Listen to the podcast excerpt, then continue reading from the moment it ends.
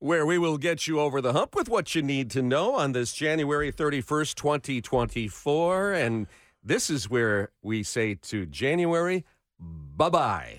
the the wettest, been too bad. the wettest January on record, though. Mm-hmm. This has been pretty doggone sloppy, and even the snow that we've had has been very wet. Wet heavy. We're going to get rid of a lot of it um, because we're going to see temps up in the uh, lower 40s this evening and this And the sun is coming So- back, I understand, this weekend. Won't that be nice? Make us all feel a little bit better for those that uh, suffer from seasonal affected disorder. Uh, make you feel a little brighter out there. A number of things that hopefully uh, we we don't see the fog this morning that was forecast. The fog advisory uh, is not in effect that we were expecting to be dealing with this morning, and perhaps some fog will lift in terms of what the Fed will be doing with interest rates in the future. They're going to be meeting. News conference at two thirty this afternoon. They're going to be making their announcement at two o'clock nobody expects any interest rate cuts. Nobody expects any interest rate increases. What we're hoping for is perhaps a little bit of enlightenment on what may come later this year. So, all eyes on Jerome Powell and those at the Federal Reserve. Also, we're going to get an insight into what the campaigns have been spending their money on, as uh, both uh, former President Donald Trump and Nikki Haley will be disclosing their FEC reports. Early indications are that it will show that former President Trump spent 53 million dollars campaign dollars on legal fees. That's what it has cost him over 2023 to fight these uh, myriad of legal battles. There's nothing illegal about it. Um, No. And I think many of the donors know that they are going to donate to his legal defense fund. Uh, but Nikki Haley is saying, look, folks, every one of those dollars is a dollar that could be going to defeat Democrats, and it's not. Um, so we'll see. By the way, she apparently uh, raised $4 million very quickly after losing the New Hampshire primary. Uh, that the anti Trump forces really coalescing behind her, and it she- looks like she's going to have more than enough money to get her through the South Carolina primary. Meantime, um, I can't imagine what these families have been going through that were uh, victims of the Oxford shooter as they listen to some such troubling testimony. Yeah, uh, the uh, during the trial of Jennifer uh, Crumbley, uh, her former uh, boss, uh, An- Andrew Smith, provided some some crucial insights into their interactions on the day of the tragic accident incident. Rather, uh, Smith, who supervised Crumbley at a real estate firm, talked about their phone calls and um, their in-person conversations. She said that Crumbley texted him about a meeting with her son's counselor, attaching this disturbing image of violent drawings from her son's math worksheet. And later that morning, they crossed paths in the office, and she expressed concerns about her son's well-being. Then he says, as events unfolded, that he heard some commotion outside in the hallway and witnessed Crumbley rushing out, reporting an active shooter at her son's school. And throughout the day, he says Crumbley messaged him about missing guns and and prompting him to advise her to contact authorities. And and during this tense call, uh, while she was en route to the school, he said he heard sirens in the background, and it just really made him know that something really serious was going on. Not only did he speak, but also uh, Nicholas Ejak, who is the former dean of students at Oxford High. He uh, testified about concerns regarding the shooter's mental health. And uh, he said he met with James and Jennifer on the morning of the shooting and expressed that he was surprised the teen was not removed from the school and also why his backpack was never searched. Now, we know the gun used in the shooting was in that backpack. When the defense asked Ejak about the shooter's response to him holding the backpack, he testified, well, he didn't really appear to care that I was holding his backpack at all. And therefore, he said, "Well, I had no reasonable suspicion to search That's the right. backpack." He, he, I mean, he said, "Well, now, if the parents had disclosed the uh, existence of a gun in the home, well, then that would have changed things." Well, what about your, Your- Yeah. responsibility here? You're the trained professional to do threat assessments. You say you're disturbed by this young man's mental health. You're concerned about self harm, and you don't ask the pressing question: Are there is the means of harm present in the home? So what's the defense going to say? They're going to say, well, if you have been through the threat assessment and have gone through that, why do you expect for the parent who hasn't gone through that to know what's going on? Well, the defense got him to say, "So you didn't think he was a threat?" And he said, "No." Right. Stunning and how troubling for the parents to sit through that and to hear and and, and understand this man's not on trial. No. But he will be to some degree, uh, as public- will the, sc- the school district in civil cases. Yes. And he will be asked that in a much less friendly manner. It will be more of how could you not see hmm this? A little bit more hostile. Yeah, um, but I, I again, I can't imagine for those families uh, to hear. The instances the that missed all of the opportunities. right, the missed opportunities. Yeah. And we'll talk to Shawn Ley at six forty nine from Local Four because he's, you know, on point listening to this. been in the every single- courtroom yeah. with those mothers and fathers. Right. Mhm. Uh, meantime, uh, the off season for the Detroit Lions could it have turned out any better so far? No, Wow. no. This is like the biggest free agent they could get, and Christmas that's Ben in January. Johnson wanting to run it back after interviewing with five different NFL teams, and the Washington Commanders sort of en route in the air, coming to meet him for a second interview. Per Adam Schefter, that's the moment Ben Johnson decided he's staying in Detroit. Johnson said, quote, talked to my wife about it. We came to a really good decision of, hey, you know, we're happy where we are. We love where we are. We love being in Detroit, love the people here. And then he goes on to say a lot of young coaches like to move up fast. It's not that he doesn't want to do that per se, but quote, I love Dan Campbell. I've known him for a long time. I believe in the direction of this organization. And that was his biggest drawing point for him to come back. And what what again does that say about Dan Campbell? People love him. Says a stu- uh, You know? tons about Dan Campbell, but it also says something about how he feels about the guys he's working Yes. with on that offense. You've got a quality group of individuals on the front line. You've got a, a very um, uh, cooperative quarterback in Jared Goff who Mhm. listens. They've got a great relationship. You can't find that just anywhere else. And, then you would have to build those other two teams, and that's going to take back, some time. they were top five in the league for offense. He was a finalist for assistant coach of the year both seasons. Like, there's a good thing going here, Mhm. and he certainly thinks that. and they're predicted to be top four in the new season. Right, he thinks that this could be something, so he's coming back. Amen. Uh, welcome Yes. back and bye. But by the way, did anybody, you know, the, the does anybody have it better than us? Nobody. That was Tom Izzo yesterday. it was his birthday. He got his 700 I win, know. and it came over Michigan. Yes. 38th coach in Division One history to win 700 games. They routed Michigan 81-62. Why can't we talk to Tom Izzo today? Right. Right. He'll This still the be happy perfect- on Yeah, Friday. he'll be he'll be happy on Friday. be- yeah, and he did say, boy, all the former players coming back to help him celebrate his birthday and this moment and the Michigan game. and Wow. the Izzone saying happy birthday to him. There's that video online. So it was a oh, good day to be Tom Izzo. Yeah. I don't want to throw a wet blanket on it, but there's a story out of Detroit's West Side that isn't getting nearly enough attention, Lloyd. Yeah, it's a tragic incident on Detroit's west side. A father of six, Harold Phillips, he's fighting for his life after being viciously attacked by a group of dogs while walking home from a bus stop on Chicago and Longacre Monday night. Now, according to his wife, uh, the dogs brutally mauled him, leaving him with severe injuries. Uh, he was on his way home from a trip to the mall to prepare for an upcoming job interview. He bought him some clothes for a job interview he had the next day, and he was unexpectedly ambushed by the three dogs who escaped a nearby backyard.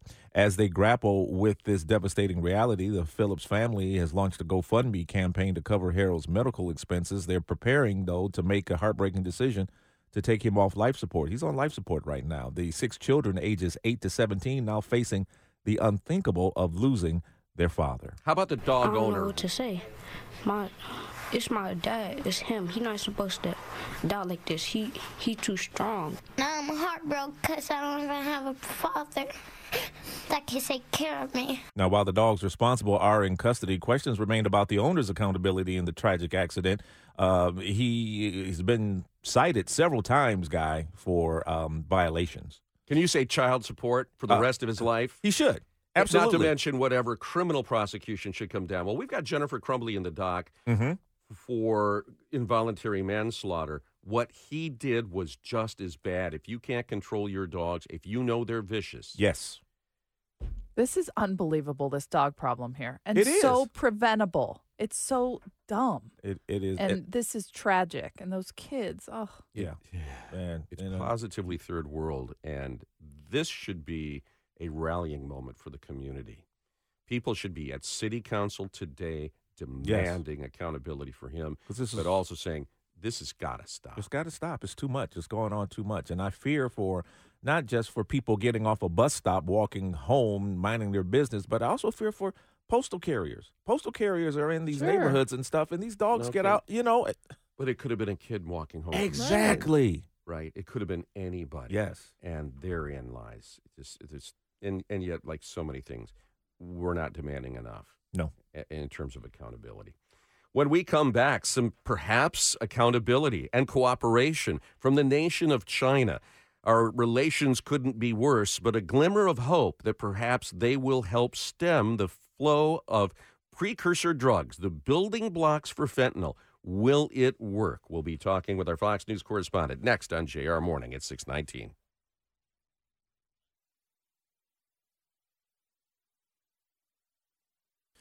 Yesterday, officials from both the U.S. and China pledged to tackle the influx of fentanyl into the United States, signaling a potential shift towards cooperation amidst some strained bilateral relations. On the JR Morning Live line to provide some insights into the latest collaborative efforts between Americans and Chinese officials is Jonathan Savage. He's Fox News radio correspondent and WJR contributor. Jonathan, good morning. Hello, good morning. So, what do we take of this? I mean, can we trust them? Will you know? Will Will China really help us try to curb the fentanyl coming into the United States?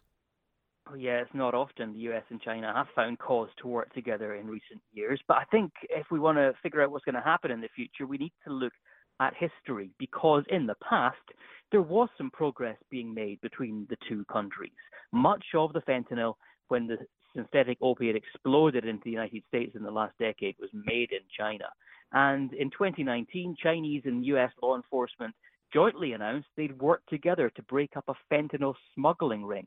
China took measures to stop finished fentanyl flowing from China to the US. But the problem now is that China is said to be the primary source of precursor chemicals.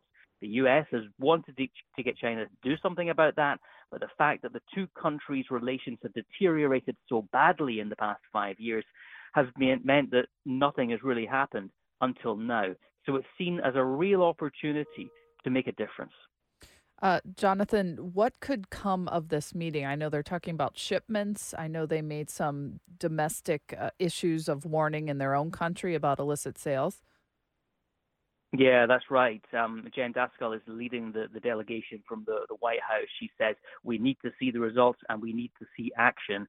And in terms of the action, what they want is increased coordination between the two countries' law enforcement because they want to really get at the distribution and the export of these precursor chemicals that, um, and also um, to target uh, illegal financing, essentially the criminal gangs financing who are uh, distributing uh, these chemicals over to Mexico where they get turned into fentanyl. So we're told that what happened yesterday, the meetings were a good start, but they're having more in-depth co- uh, co- uh, conversations today.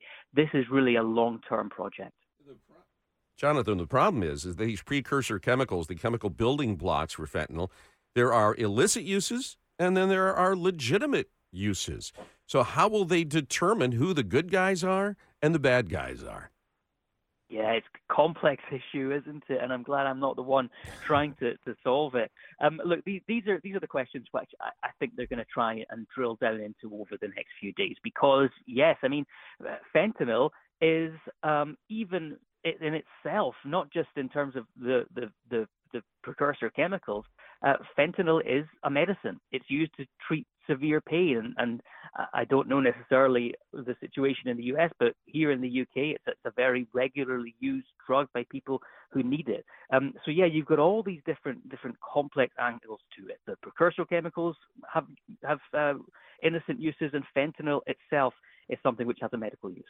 Uh, you know, the China in the past has been reluctant to cooperate on issues like fentanyl. So, w- what was it that contributed to this recent shift in their stance? Was it did it begin with the meeting between Xi and, and, and Biden?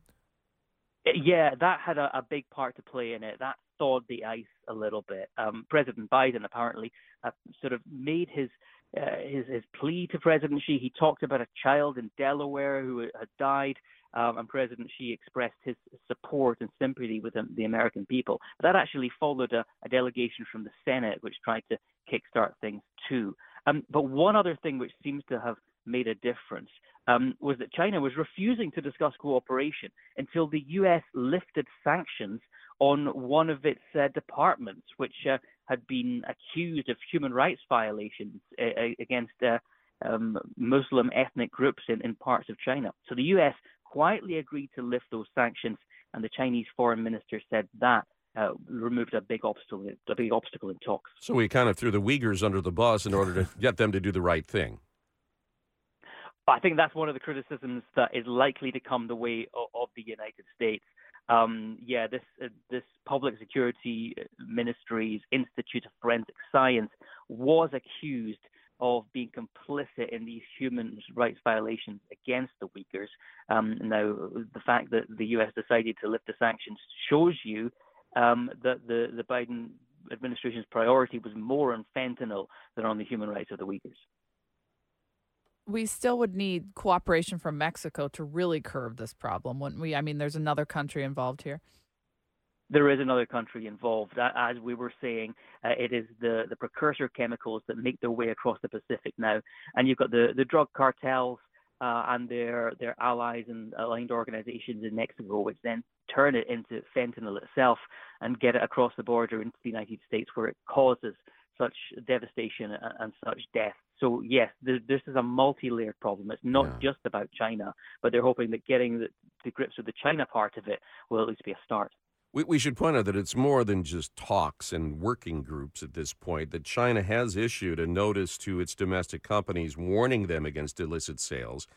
And they are also now submitting intelligence about suspicious shipments to the International Narcotics Control Board. So at least we're seeing some good faith beyond yeah. words. Yeah, I think there is optimism as a result of that. I mean, information sharing is one of the things you mentioned there, and to increase information sharing with a country like China, which is very protective about information. I mean, just go back to the COVID pandemic and, what we did or didn't know or suspect or didn't suspect about the origins of that.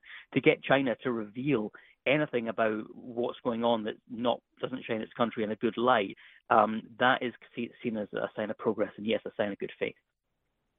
Um, what do you think, uh, Jonathan, are the, the urgent priorities that need to happen like immediately to, to start working towards curbing that fentanyl coming over to the United States? I think uh, for the the starting point is is going to be targeting the the people who are um, I suppose uh, there appears to be corruption within mm-hmm. uh, the, the, creation and distribution of these precursor chemicals, doesn't there? Because as we're saying, they have innocent uses, and getting to grips with which companies, which manufacturers are um, sidelining some of these chemicals for distribution uh, to the gangs in Mexico, cutting that link.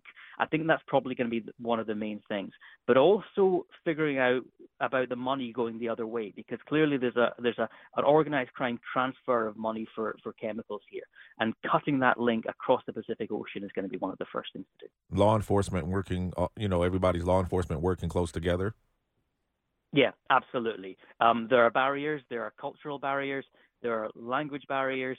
Uh, there are geographical barriers.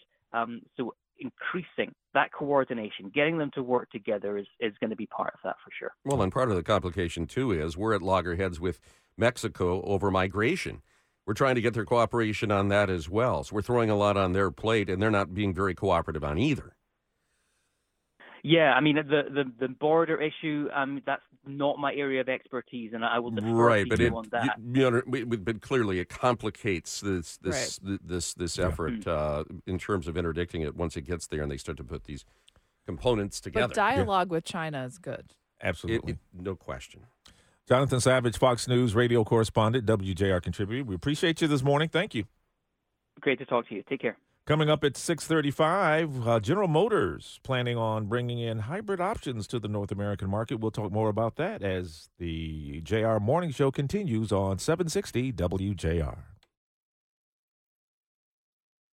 If you heard the sound of cheering yesterday, it wasn't just about the news that Ben Johnson was staying with the Lions. It was auto dealers saying, thank goodness we have a product mix that we can sell. With word from General Motors Chairman Larry, Mary Barra and her teleconference call with analysts stating that yes, General Motors is going to go back into the hybrid business and give consumers a bridge to an EV future rather than forcing EVs upon them that they are just not ready for. Uh, what does this mean going forward, though, in terms of complying with all of the very strict emissions mandates out there? Keith Naughton watching it all for uh, Bloomberg Business. He is their auto business reporter. Keith, good morning. Morning, guy.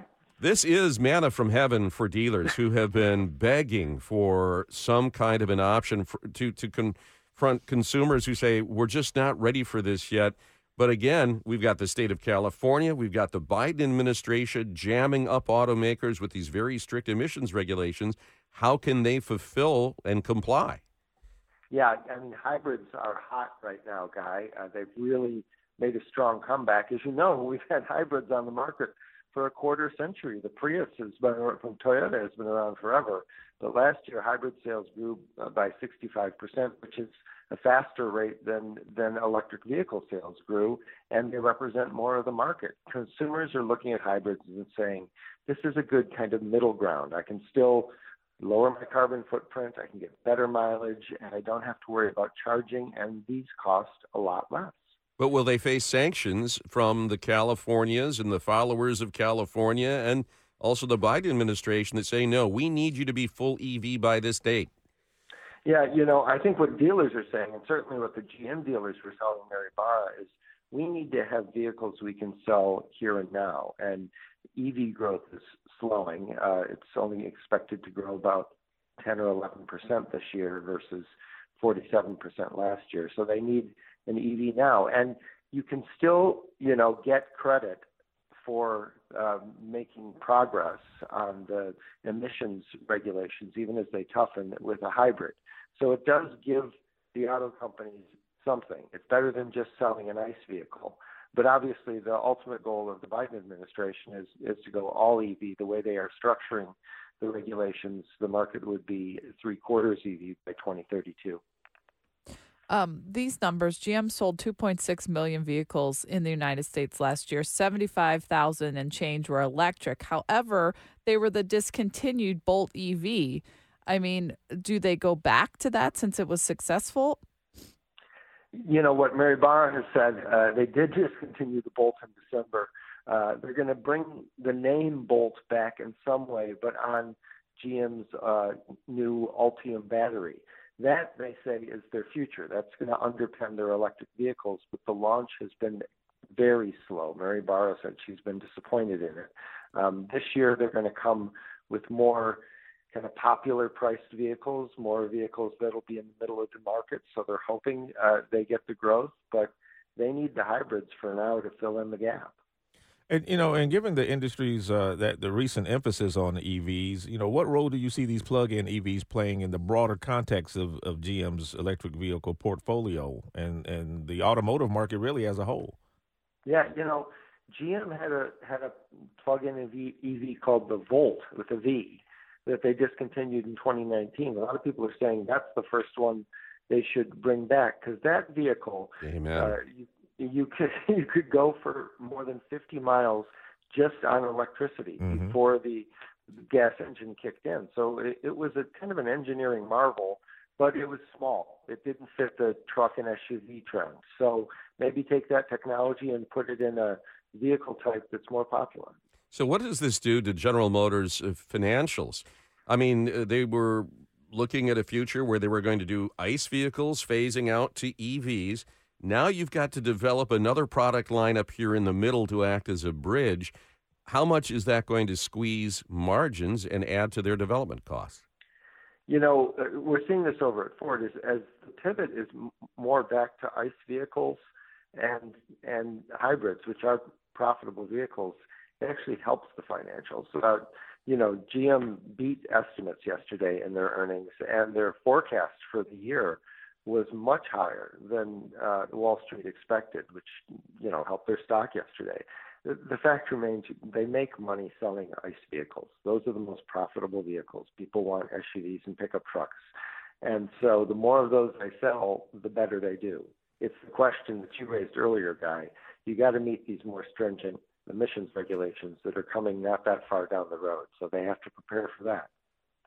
What about Ford and Stellantis? I know they haven't reported yet, but where are they in all of this? Well, uh, Ford and Stellantis both have, you know, good hybrid businesses. Uh, Ford, in particular, does very well with its uh, hybrid F-150 pickup truck. They're doubling production of that truck. They expect it to be 20% of sales of F-150 the top selling vehicle in America. They also have a very hot seller in the Maverick hybrid, their small truck. Uh, that that represents 60% of, of Maverick sales. Over at Stellantis, they have uh, plug-in hybrids with a Jeep. The Jeep Wrangler uh, and Grand Cherokee both have plug-in hybrids that are very popular. So GM has been out of the hybrid game for several years. They really need to get back in to compete with their direct competitors. That's what their dealers were telling them. What about the the uh, court of public opinion here? We know that the, those are on the far left, the green energy folks. Um, they didn't like it when Toyota. I mean, they tried to throw Akio Toyoda off the board for goodness sakes when he had the temerity to suggest that going full EV was a fool's errand. Um, how will they react politically to this news from General Motors? Yeah, Toyota's looking pretty smart right now as the top hybrid seller uh, with hybrids as, as hot as they are. Uh, you know, what Toyota's point is driving a hybrid does still lower your, your carbon footprint. It does still do something uh, toward attacking climate change. So, you know, it'll be interesting to watch the environmental groups. They have been harshly critical of Toyota for not uh, going full EV. So it, that's that's the question on, you know, how are people going to look at hybrids? It's still an advancement, and you know, are you going to, you know, sacrifice the good for the perfect? Exactly, and I think they've the case that they've made, Keith, um, showing how much it shrinks the carbon footprint quicker, more affordably, and and and it's better than the rejection that you were getting from consumers. It's like it's not half a loaf. Take take an eighty percent loaf for goodness sakes. Yeah, it's some electricity rather than no electricity with with an ICE vehicle. And you know, the average price of a hybrid is forty two thousand dollars. The average price of an electric vehicle is sixty thousand dollars. Yes. Yeah. What's happening is mainstream consumers are pragmatic. They're saying I can't afford that vehicle and I'm worried about the charging infrastructure. With a hybrid, there's no worry about the charging infrastructure, and the price is right. So will this, uh, you know, with the with GM going into hybrids and the other companies uh, with their hybrids, is this going to, you know, uh, maybe wake up the Biden administration and tell them maybe they need to kind of slow down on their acceleration of adopting these EVs in the U- U.S. so quickly? That's what that's what the uh, dealers are pushing for. They've been writing President Biden asking him to tap the brakes uh, on EV mandates. It's going to be a very um, I think, talked about uh, issue in the presidential election this year because uh, uh, Donald Trump is, is anti EV. He calls them job killers. And that's been a point that really resonates with a lot of voters. So that'll be something that will be key to the debate between the two candidates. No question that the green energy debate has been a tough one for the Biden administration and a good one for Republicans. Keith, we appreciate your time, sir. Sure. Thanks for having me on. All right. Keith Naughton, Bloomberg business reporter, and uh, you can read him at Bloomberg.com. Good stuff. When we come back, the Crumbley trial. A school official says he didn't have reasonable suspicion to search Ethan Crumbley's book bag. Well, what is reasonable in the minds of the parents who suffered such tragic losses? That story next on JR Morning at 649. Time for your Mobility Minute, S&P Global Mobility Minute with Stephanie Brinley, brought to you by Dana. Dana, people finding a better way. Likelihood of a second Biden Trump contest this year sets up potential for another dramatic shift in U.S. environmental policy in 2025. This could profoundly impact the auto industry. Change in the White House leadership or in congressional majority may lead to changes in the federal tax credits and incentives meant to spur manufacture and purchase of zero emissions vehicles and to the regulatory environment. Changes in the availability or allocation of funding could trigger changes in capital allocation and timing for planned automaker and supplier investments. If compliance requirements are lowered, the market could move more slowly to ZEVs and put medium term investment plans into question. In the long term, however, continued progress to a ZEV future is supported by global policies and is expected to continue. S&P Global Mobility's baseline forecast sees U.S. EV light vehicle market share near 45% in 2030. Depending on the actions of the next administration, that share could be below 37% or over 50%. I'm Stephanie Brinley with this week's Automotive Minute from S&P Global Mobility, formerly IHS Markit. Day four of the trial of Jennifer Crumbley came to a close yesterday. We learned a lot of things. We saw pictures of the house. We saw Jennifer Crumbley in the back of a squad car talking about how she'd never talk to her son again. The details that continue to come out are just heartbreaking. Following it all is Shawn Ley, my colleague over at WDIV. Good morning, Shawn. Good morning, Jamie. Thanks for having me. Of course, you've been telling the story beautifully since this all happened. So, what is your takeaway from yesterday? I was going to ask to go around the studio and see if anyone, Jamie yourself, let me just ask you since I'm speaking with you, has there been an aha moment for you in this trial where you slapped the desk and aha, this is why this case is being prosecuted? Has there been that moment I don't think so for me. I'm just like shocked by all of the missed opportunities, all of these That's people exactly- surrounding yeah. this event Yeah. that could have stopped it. That's the tragedy of it all. Take a step back yesterday. So Monday, Shawn Hopkins, school counselor at Oxford School, uh, on the witness stand. We've heard him in the exam also, pretty much the same exact testimony.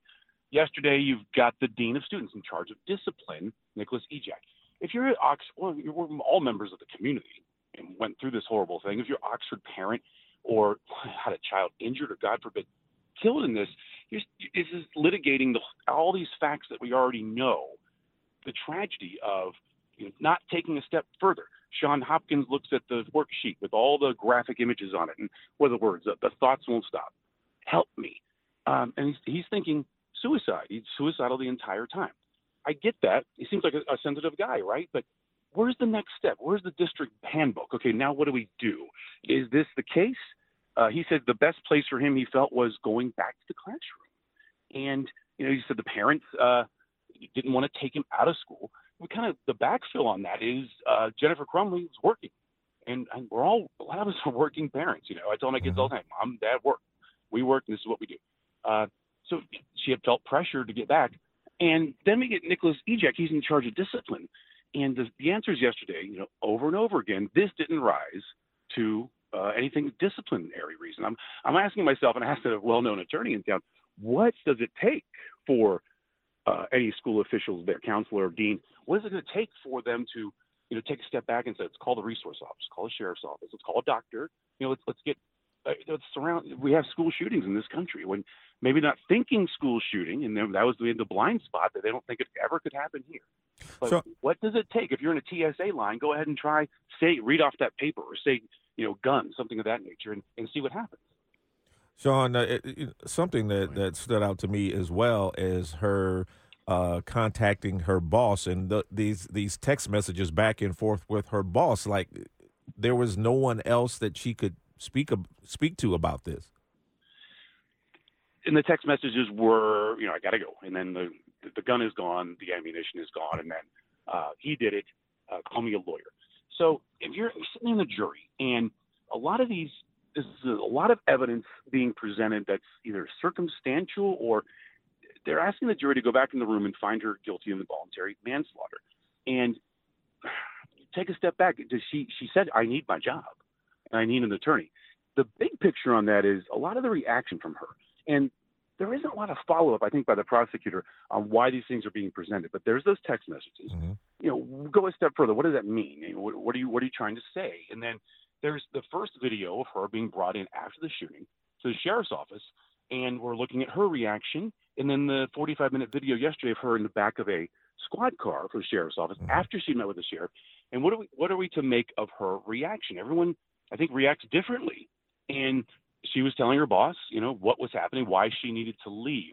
A lot of the things, though, after you know, a school, your, your son commits a school shooting, you know it, and her reaction is a lot about herself, guys. Yep. Uh, bringing it back, you know, we one of the first things she said to the sheriff's office when she sat down in the interview room was, "We've never done anything wrong." And then in the next uh, utterance was, "We need a lawyer." The uh, investigators say, "We need your help. We need we need to get to the bottom what happened." And James Crumbley starts to explain and, and say where the gun was in the house and where the ammunition was in the house. And then Jennifer Crumbley says, "I'm not interviewing," and, and shuts him down. Mhm. And he, yes, in the in the squad car, then uh, you've got big chunks of time where she doesn't say anything. What would your reaction be? You know, this horrific thing. I guess we all react differently, but I guess the takeaway, guys, the jury has to, you know, either say this is uh, this is guilty of involuntary manslaughter, or everyone react. And how about the pictures in the house, guys? It, they're filthy. Uh, the house is a mess. But where's the follow up? Where you know who's responsible for that? We, are we supposed to think Jennifer Crumbley is uh, a horrible person because the house is a mess? And James Crumbley and uh, the shooter lived there too. Yeah, you asked for an aha moment, Shawn, and for me, it was the fact that they had a gun safe but never set the combination, never or or zero, used it. Zero, they had a cable lock, but they never used it, and and Never that to me is is is a shocking aha moment. But the other part is this, and I want to know from you what you think the value will be to the jury. You had two trained school officials say, "Well, I didn't have reasonable cause to search the bag." We didn't have what we thought was enough information to go to the principal and initiate a full-on threat assessment. What what, need, what, how the, what will the defense say to the jury here? Look, these are trained professionals. If they didn't see a threat, how can we hold Jennifer Crumbley accountable? Because she's not a trained professional. Why should she see the threat? How valuable was that testimony for the, head, defense and yesterday? I think Shannon Smith did a good job. I think these prosecution witnesses kind of helped out Shannon Smith in her defense, kind of giving her something to to go on here because she was saying to e, uh, Ejak, the dean of students, you know, did you share? Uh, he's been in your school for a while. What did you share with Jennifer Crumbley? What kind of information? What did you put on uh, PowerSchool? What's there for her? And and nothing. There's nothing there. You know, this guy has no history with the school. They're not really aware of him, and she's not being told anything. And you know, parents need to be involved. Obviously, we're all involved parents. But are we supposed to think that she's, you know, responsible for all this? The gun lock in the safe, yeah, that is a, a jaw-dropping thing. Probably James Crumbley was in charge of that. Do you think?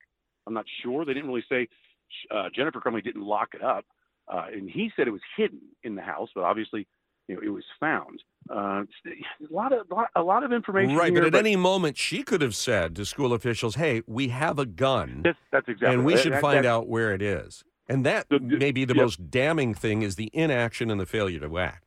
Why did they sit there and do that? And that's the, the head scratcher, and that's the, the tragedy of it all. And then you've got the dean of students who picked up the backpack and made a joke about how heavy it was.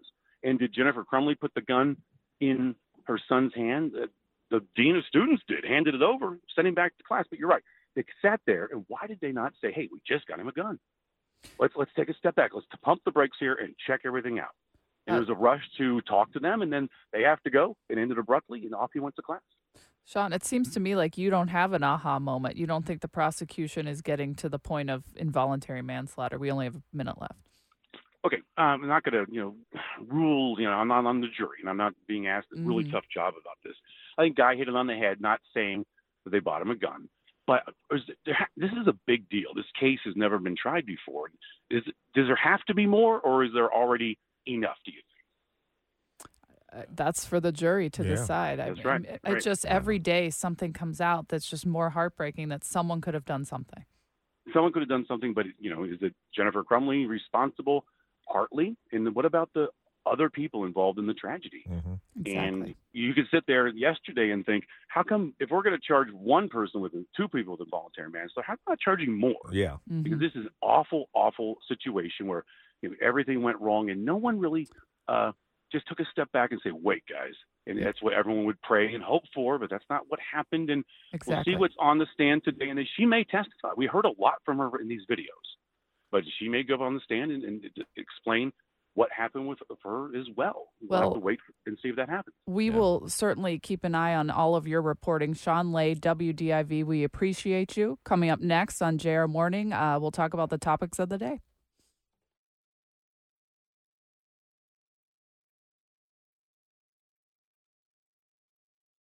Good morning and welcome to Wednesday as we get over the hump. Uh, got some good news on the Lions that we'll get to. Our offensive coordinator is going to stay in house, which is a wonderful thing. And uh, the future looks a little bit brighter as we continue to kind of uh, get through our morning phase.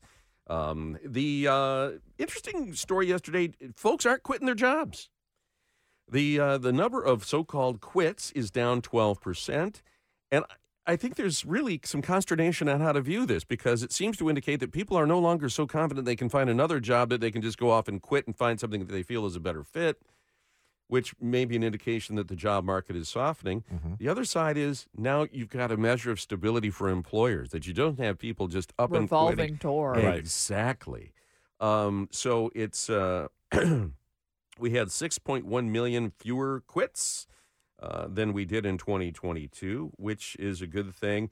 Uh, but others are saying it's kind of bad news for the economy because it signals maybe less confidence in it. Um, I would bet employers are telling you, hey, we're going to take what we can get here. This, I, I'm tired of uh, of competing against something that I have no control over, which is the, uh, you know, whether or not they think the grass is greener. Doesn't Well, take into account quiet quitting, does it? no, no, that, yeah. So that's a whole That's nother a whole thing. nother but something that I know that you were kind of agitated about. There is a new report out showing that workers who work fully remote five days a week were 35% more likely to be laid off than their peers who do hybrid or work in office. And it's because of the most human of, of elements. I don't feel like I know you, and that makes it easier for me to lay you off. Oh yeah. Oh. Which is, you know, Don't feel that attachment. That, if, that, Right. if you allow it, then you should treat everybody equally and find a way to do that. Uh, yeah, it should be about your production. Yeah. It should be about objective measures and merits, not whether it's easier for you to give someone the, a pink slip because you don't see them on a regular basis. Uh, but nevertheless, the new data showing that when you're making some career choices here about whether or not you're going to go hybrid or fully remote, it may work for you to be at home with the kids. It may work in terms of childcare, but just consider uh, the simple facts that it could be a career killer one way or another. The, the, the, the remote job you save may be the job that you don't have Mm-hmm. tomorrow. Uh, meantime, um, we've got uh, some major developments in the case about reproductive rights in the state of Michigan. We know Right to Life launched a lawsuit claiming that the Prop 3, which passed with 57% support, um, may be unconstitutional. Well, now the opponents are fighting back. Yeah, Attorney General Dana Nessel's office argues anti abortion groups don't have the legal standing to file a legal challenge to Michigan's voter approved amendment guaranteeing abortion ac- access. Uh, they argued this in a court filing submitted on Tuesday. And um, basically, they believe that since Roe v. Wade was overturned by the Supreme Court in 2022, things like this are going to continue to come up. Dana Nessel has advocated for abortion access during her tenure as Attorney General. She said, you know, this is concerning since other judges have heard cases and granted decisions restricting access to abortion and reproductive health. Um, but she doesn't think this one has merit, but she wants this to be public that she's fighting against it for those reasons that she stated.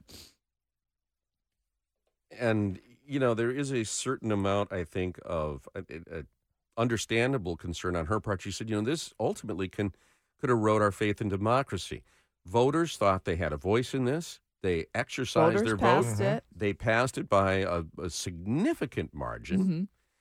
And now it can be undone in the courts and it begs the question are we in charge or will it all come down to one judge and special interest groups Because what's going to happen in the future on other times that we vote on certain Exactly. And are we now entering this incredible revolving door of ballot proposals and countersuits?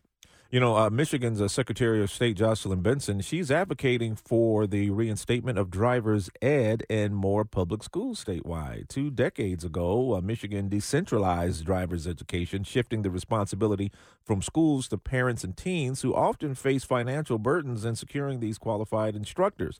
Benson's office highlighting a concerning trend, a 10% decrease in licensed teen drivers since 2000. She warns that this decline could limit educational and employment prospects for teens while increasing transportation challenges for families. Moreover, it may contribute to more unlicensed drivers on Michigan roads. Now, to address these issues, Benson proposing not only reintroducing driver's ed to schools, but also providing grants to financially disadvantaged teens for private lessons, although funding specifics, uh, you know, a little, little shady there. But Benson has engaged with the governor and state budget office to explore the implementation. And I remember, you know, back in high school, it was in school. Things were different. You had Yeah, I shop mean, class. Yeah, you were talking class- about that. Yeah, we had shop class. We had uh, uh, home ec, Right. typing. But here's the other thing they have shifted so much of the responsibility for training drivers now onto parents. You Yeah. must log so many hours with That's your right. child. All things that as parents we probably ought to be doing anyway. Mm-hmm.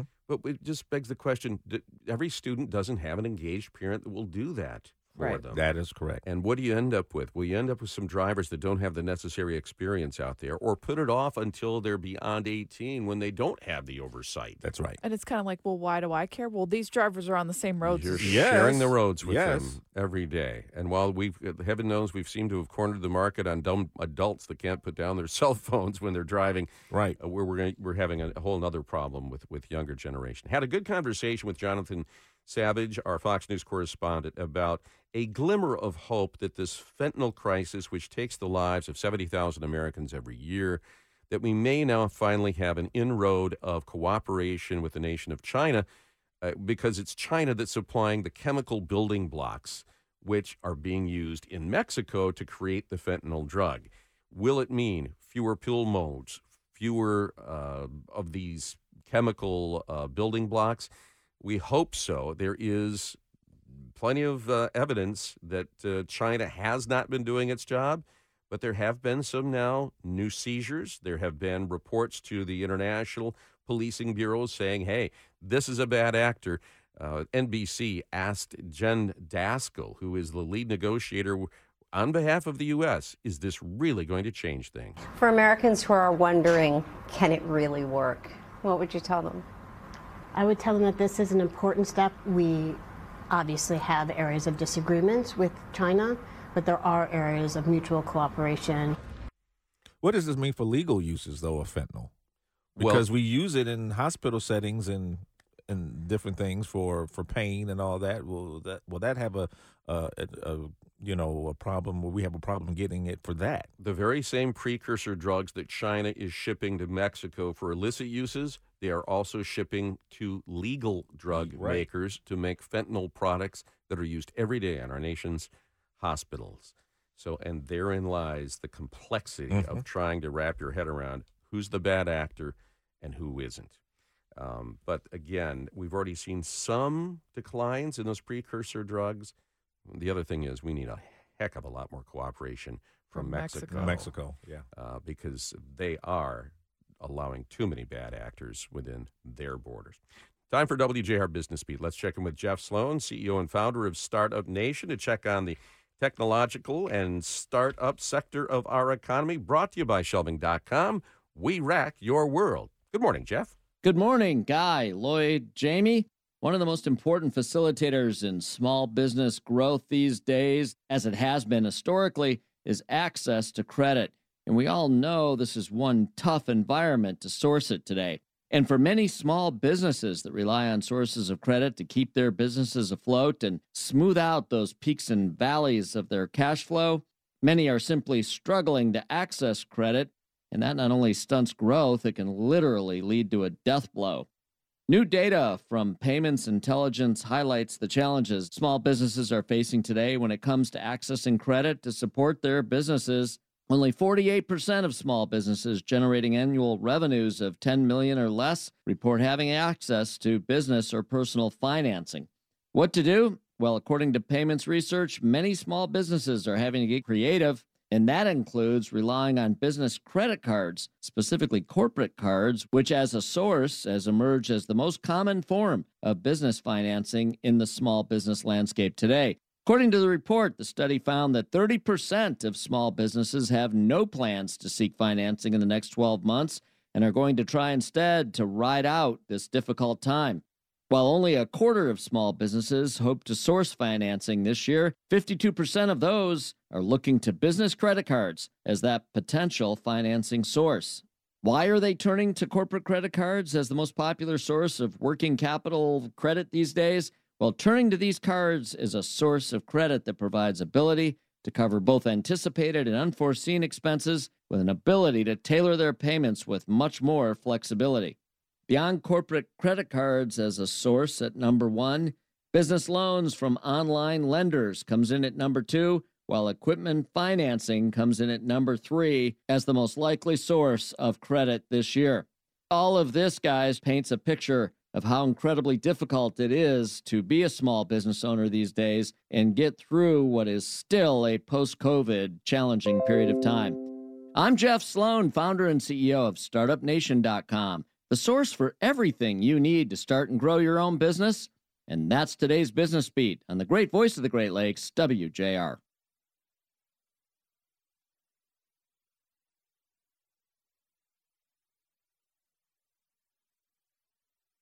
Full disclosure, I watch Bravo. I watch all the housewives. they are all on Ozempic and they're open about it. And they've lost a ton of weight. And it makes you think, well, should I be George on George Conway. Uh, I don't know if you've noticed. I saw him the other day on CNN and was like, "Oh, what happened? Half of George is gone." Gone, yeah. Right, exactly. And it makes you think, should I do it? But doctors say it is not a magic pill. And the best source of information about those drugs is a medical expert. So let's bring one in Dr. Suki Singh, medical director of Henry Ford's Health Health's Weight Management Program. Good morning, doctor. Good morning. Are you getting a lot of ask about it because of social media, because of these crazy shows where all the women are on it? So my clinic is the obesity medicine clinic at Henry Ford. So that's what we specialize in. And some of those asks are coming from social media, fortunately and unfortunately. Well, can we just talk about? I know it's a diabetes drug. How does it work? Who is getting it? Of course. So Ozempic itself is uh, speci- uh, specifically for type 2 diabetes, but there's another one called Wegovy, which is the same base drug called semaglutide, and that is specifically for weight loss. And um, the way these newer class of medications work is they reduce a lot of the food noise, and most patients that struggle with the disease of obesity stroke um, are, are fighting daily and the they help you get fuller on smaller portions of meals and also it also drives up the metabolism so that when you are eating if you do it the right way with the high protein diet and enough fruits and vegetables you're able to see good results with your weight. Obviously you have to add in the exercise alongside because there is a risk of muscle mass loss. So overall good drugs but there are side effects associated with them And Dr. Singh, do you th- think about the fact that those with type 2 diabetes who really need this medication, it may end up being a shortage of the medication because people are using it for weight loss and those who need it for their diabetes won't be able to get it? We have seen a, a shortage with Ozempic as well as Wegovy because of such high demand. And then now the newer drug Zepbound that's coming from Eli Lilly is specifically for obesity treatment, and um, that has helped with kind of filling in the gaps for patients that are struggling to get Wegovy, and then Mounjaro for patients that have type 2 diabetes that have not been able to get Ozempic. There is a huge financial component to this. These drugs are very expensive. Insurance companies are being asked to to cover them. And yet, do we really know what the long-term consequences are and the long-term effectiveness? You know, that that's a question that remains unknown at this time. What we do know is if we treat the disease of obesity in time, there is fortunately that reduction in cardiovascular disease, diabetes, kidney disease, decreased risk of certain cancers, which will obviously save money down the line. But right now, with how costly these medications are, and if the patients are not pairing it with the right diet and exercise, they have to be accepting that they're going to remain on these medications forever. And that's not the course of the disease of obesity treatment. It should be that let's put in the right tools in place so the patients can eventually titrate off of these medications and be able to adhere to their diet plan and exercise and maintain that weight loss. Should anyone take these drugs, or is there a BMI threshold that you should take into account? Yeah, who are the best Right. candidates? Yeah, th- th- that's a great question. So there is a BMI threshold um, that every prescribing physician should consider, or a mid-level.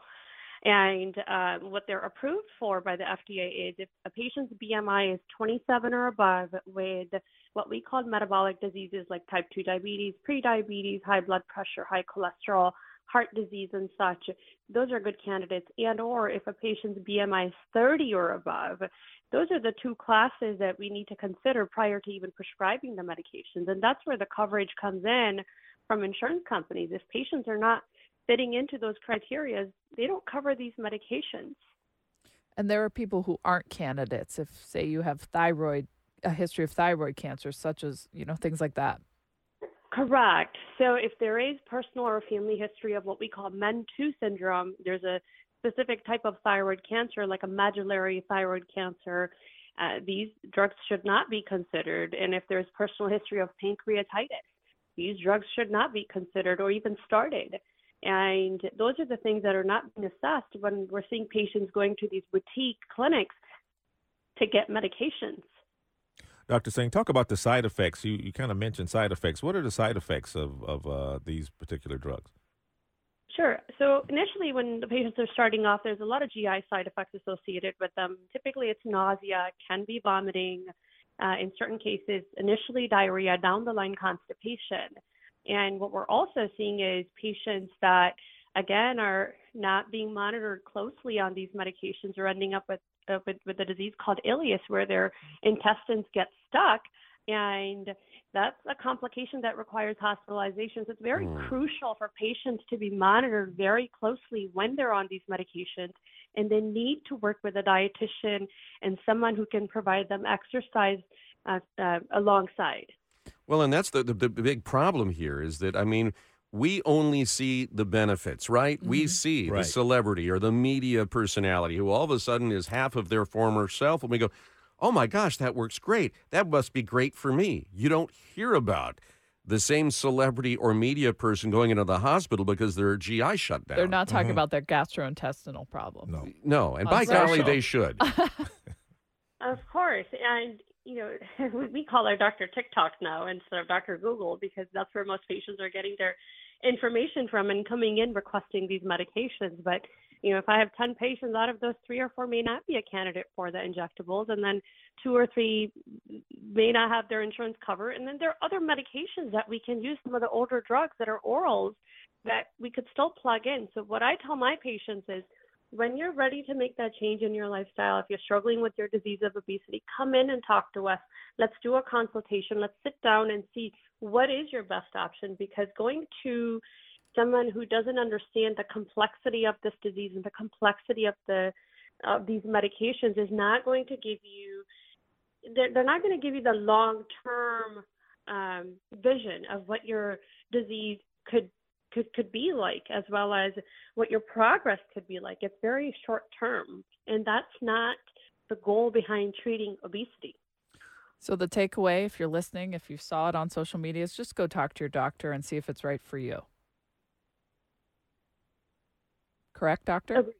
Yes, agreed. Yeah. All right. The other takeaway is nausea, vomiting, constipation, all of those things that are not our favorite things. That's right. That which nobody see. wants to talk That's about. Right. You, you need to weigh that as well. Yeah. No pun intended on weigh.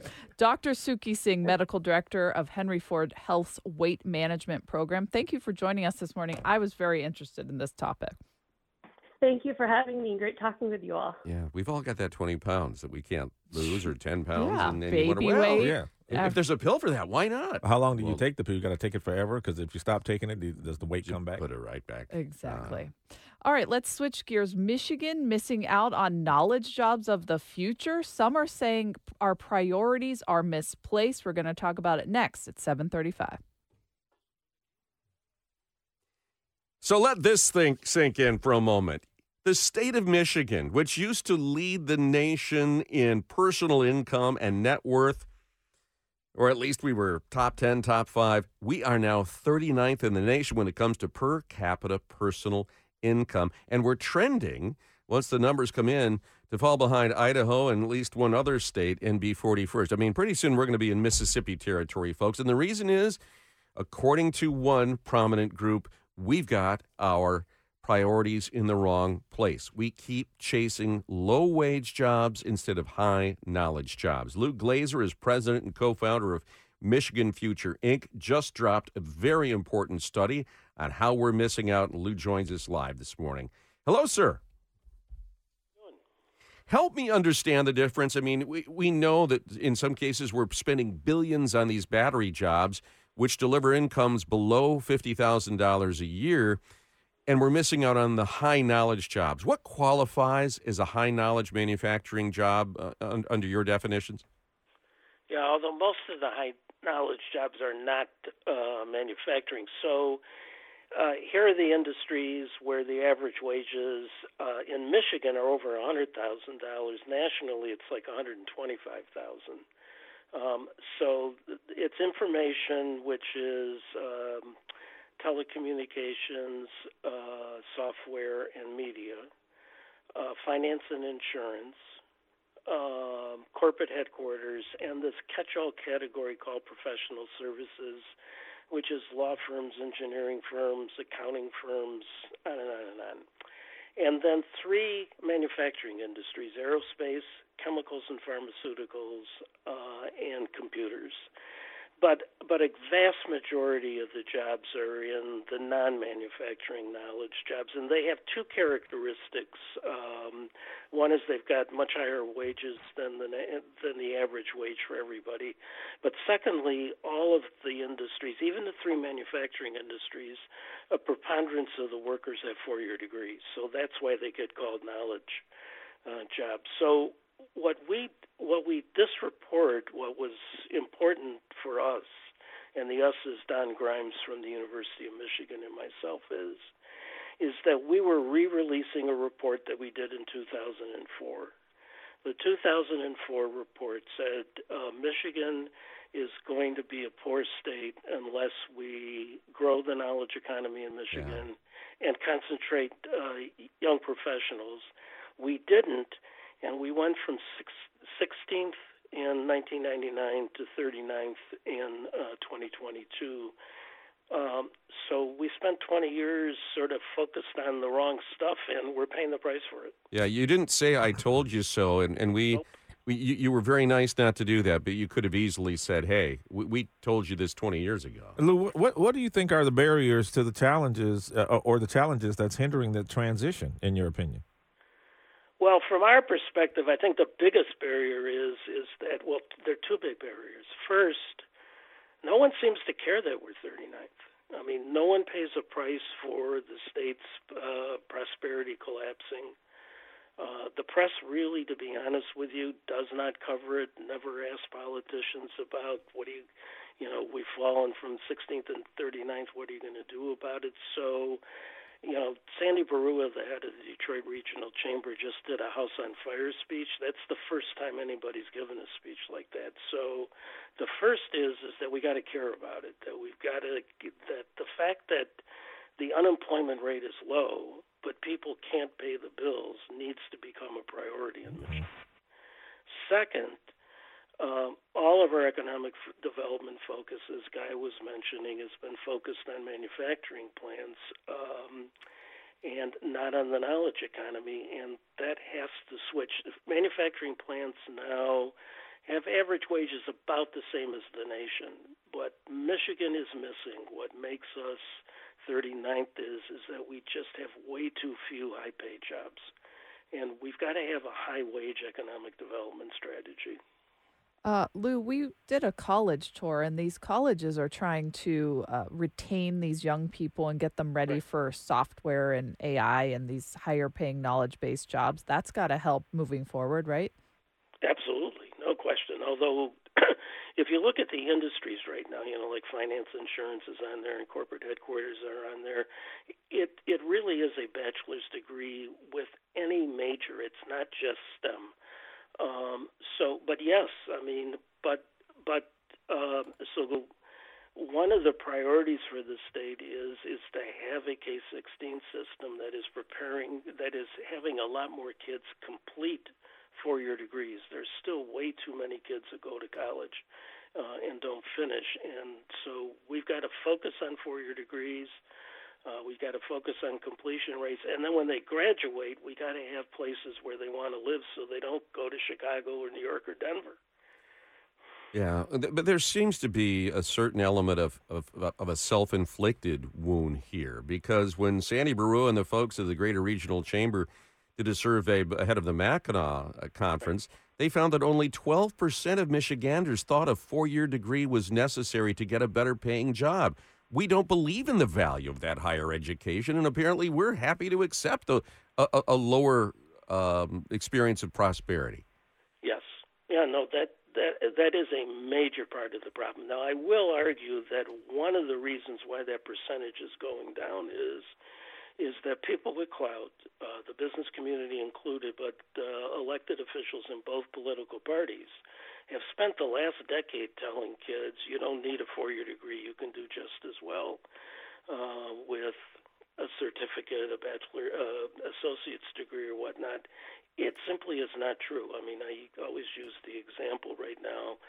Uh, you know, people are told that going going to a coding boot camp is the same as getting an engineering degree from Lawrence Tech. Not true. What about a, a, collaboration between government and educational institutions and private sector? You know, how can they facilitate this transition into this more knowledge-based economy in Michigan? Yeah, so the first thing is is that uh, if you can get an agreement amongst those three sectors that the knowledge economy is the focus of on economic development, they can do terrific things together. Uh, starting with uh, you know just sort of messaging that we just talked about, but but also there's a whole set of initiatives you can do. The one thing that is absolutely essential young people before they have kids, young college graduates before they have kids, are way over concentrated in vibrant central cities uh, where you do not need to own a car. Uh, Michigan does not have competitive cities, and we obviously are horrible at transit. So, mm-hmm. So cities matter uh, along with the three that uh, that you mentioned. Absolutely, if they got all, if all those groups got together and said the knowledge economy is the priority, it would make a huge difference in Michigan. So, how do we incentivize these knowledge jobs, Lou? Right now, we've got this SOAR fund. We're throwing billions at battery plants to move here. What do we need to do to light a fire for the knowledge economy? So I'm not exactly sure anybody knows the answer to that. The reason why in 2004 we said the two things that matter were uh, concentration in knowledge-based industries and concentration of 25 to 34 year olds with four-year degrees is because talent is talent is now attracting capital. So rather than incentivizing companies, we need to figure out ways in which young professionals want to live in Michigan. So let me just tell you a quick story. So we lost, uh, Detroit and Grand Rapids competed for the Amazon second headquarters.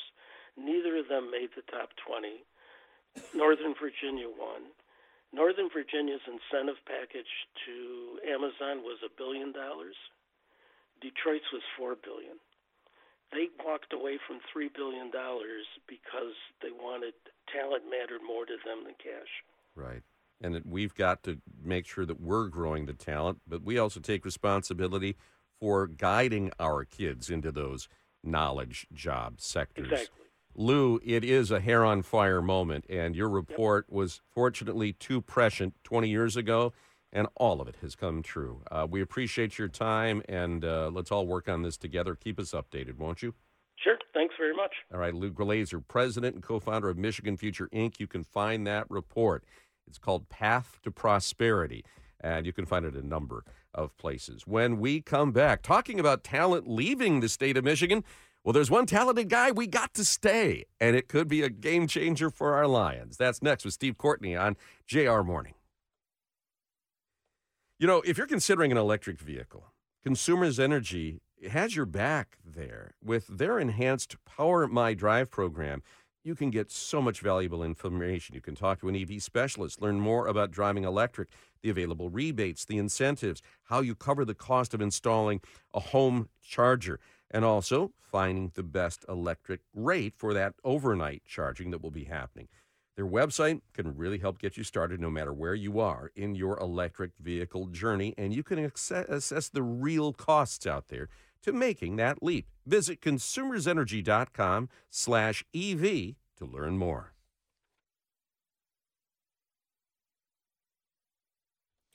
For the second consecutive season, Detroit Lions offensive coordinator Ben Johnson has opted to remain with the Lions, declining opportunities elsewhere in the NFL coaching landscape. And joining us to give his perspective on what this means for the Honolulu Blue and Silver is WJR's senior sports analyst, Steve Courtney.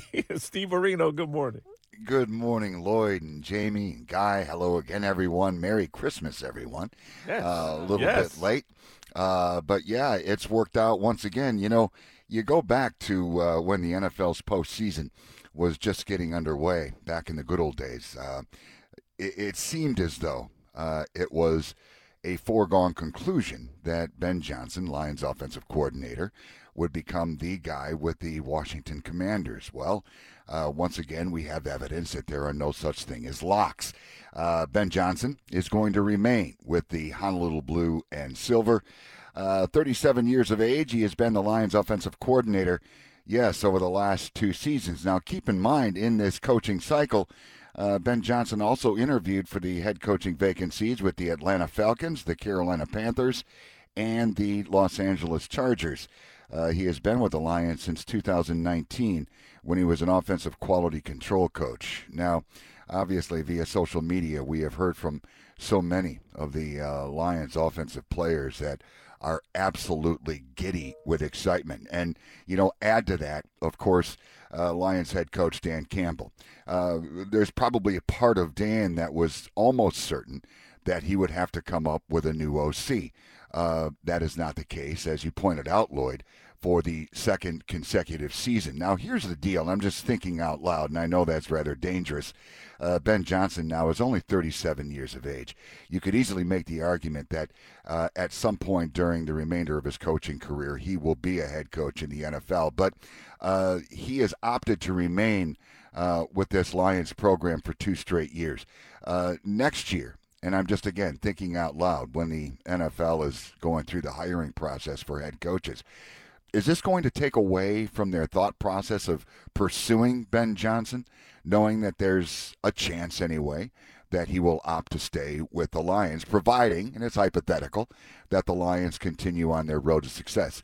Interesting to think about, but in the meantime, we celebrate the fact uh, that uh, cohesion is in place, and uh, this is very exciting. Very exciting. I mean, top five in the league in the regular season, total yards, rushing, passing, red zone. So having him come back, it seems like they could run it back to the NFC Championship and maybe more. Well, there's such a comfort factor uh, with he and Lions quarterback Jared Goff, Jamie. I mean, uh, these guys are certainly, you know, on the same page. And again, Brad Holmes, Lions GM, uh, he's got decisions to make as to the future contract of Jared Goff. But, you know, maybe something like this will help everything fall into place. And it's interesting the way this thing all came down. According to reports, the powers that be with the commanders were on their way to Detroit when they received word from Ben Johnson that he, hey, I appreciate it, uh, but I'm going to stay where I'm at. Meanwhile, uh, the commanders continued the trek to Detroit uh, to uh, sit down with defensive coordinator Aaron Glenn. And I'll point out, uh, per our friend Adam Schefter at ESPN, Lions passing game coordinator Tanner Engstrand is going to interview for the Buccaneers offensive coordinator vacancy. So, further evidence there, my friends, that uh, when you have success, there are certainly other teams in the NFL that would like to get a piece of that. But the grass was greener in terms of having a head coaching uh, salary, right? But not necessarily in terms of the talent you were going to be able to work with with the Commanders and the Seahawks. And that's the thing that we really can't overlook here is what it says about what he has here in Detroit. I don't think it was about money, Steve. I think it was about a Lombardi trophy, and they are way closer here than starting all over somewhere else. Yeah, you know, you take a look at uh, what the Commanders uh, have going on. They've they basically traded away all their top shelf defensive talent. They do have the second overall pick in the upcoming NFL draft here in Detroit, uh, and I'm sure uh, the franchise quarterback is on their wish list. Um, but you know, as Ben Johnson said, he discussed it with his wife. Uh, they really like it here um, as a family. Uh, they love the greater Detroit area. Uh, he enjoys what uh, the Lions have built here, knowing fully well, as Dan Campbell stated, that the uh, trek to the NFC Championship next year is going to be a lot more difficult because uh, you've got a target on your back. All right, that being said, it was not about the money because he comes back to Detroit uh, without redoing his contract. They certainly have the option to do that. Um, but uh, he just likes the path that they're on and uh, made a family decision. You certainly uh, applaud that. So, Steve, with Ben Johnson staying, could this also kind of rub off on the others who are maybe looking at other uh, jobs but deciding, okay, Ben's going to stay, so maybe we want to stay too and try to do this one more time? You know, sometimes that happens, Lloyd. Um, but uh, first things first, uh, you know, Brad Holmes, uh, who is drafted exquisitely, and I don't throw that word around all that often. Um, you know, he's got decisions to make. The Lions do have a lengthy list of free agents. So it's only natural at the end of any NFL season, whether it be successful or not, that there is going to be addition, there's going to be subtraction to the roster. Uh, in the meantime, a uh, lot of celebrating going on that Ben Johnson, as there was last year. Yeah. Uh, this one perhaps a bit more of a surprise mm-hmm. because again, according to reports, it seemed as though that uh, Ben Johnson was about as automatic as it could get to take over the uh, Commanders. Um, but now it's just full steam ahead. And this is absolutely huge.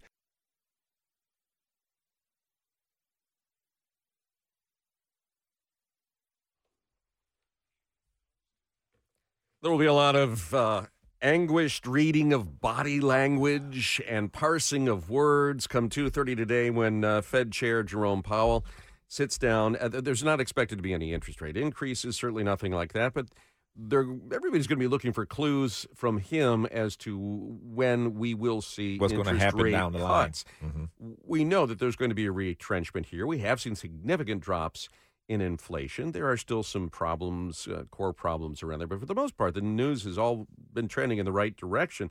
The question becomes is when do you give consumers relief from what for many of them have been historically high interest rates? So we'll be watching that uh, as the Fed meets. Uh, they're going to come out with uh, their forecast at two o'clock, and again, uh, Powell will meet the markets and the uh, media at 2:30 p.m. So in the meantime, kind of a wait and see on the markets.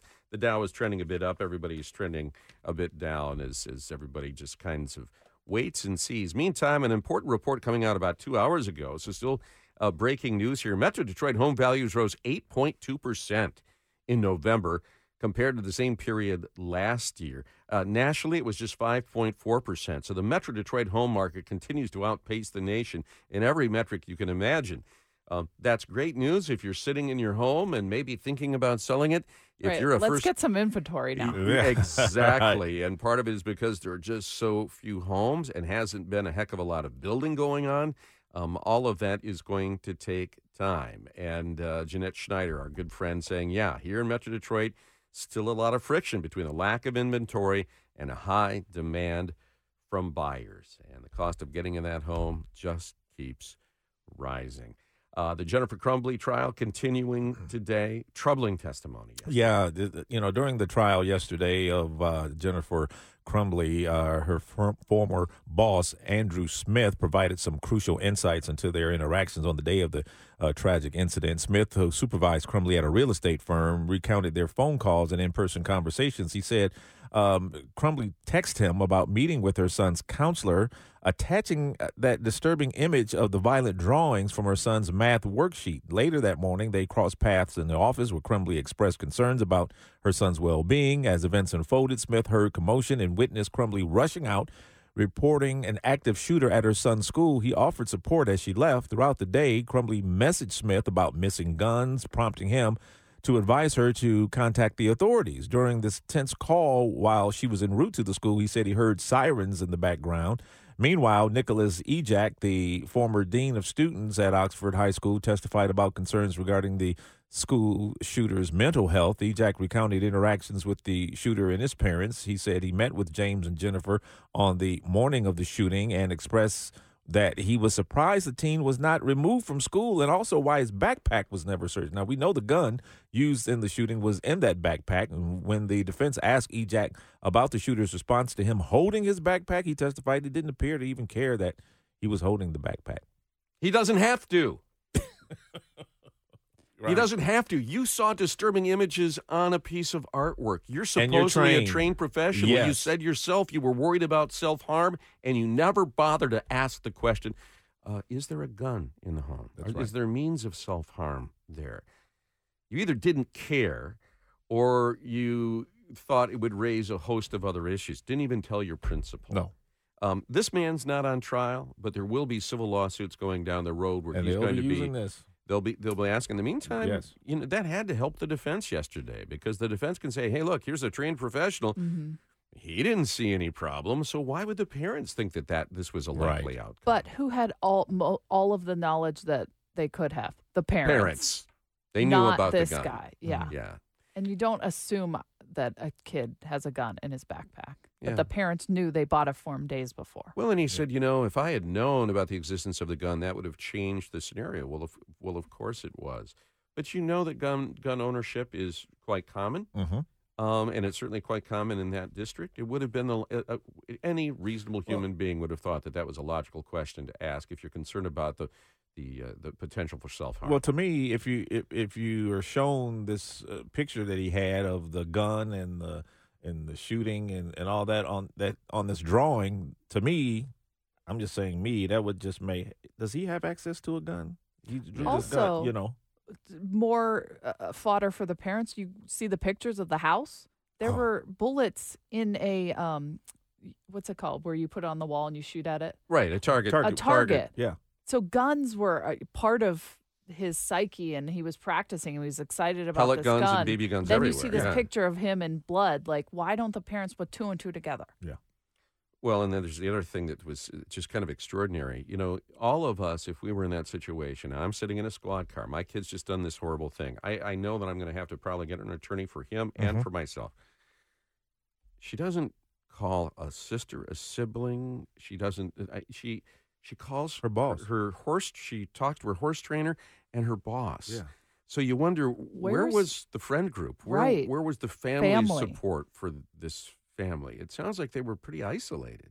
It seems if you're Or- texting your boss about the gun and the bullets, I and saying you need to get me an attorney. Mm-hmm. right. Um, put him in a, a very awkward She was position. more and- worried about her job too. Some of the things that she texts.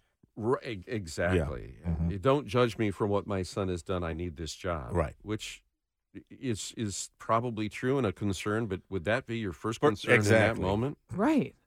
No. Um, just so many uh, details coming out that, uh, that that were disturbing, and more to come, perhaps from Jennifer Crumbley's lips, uh, if not today, very soon uh, in this trial.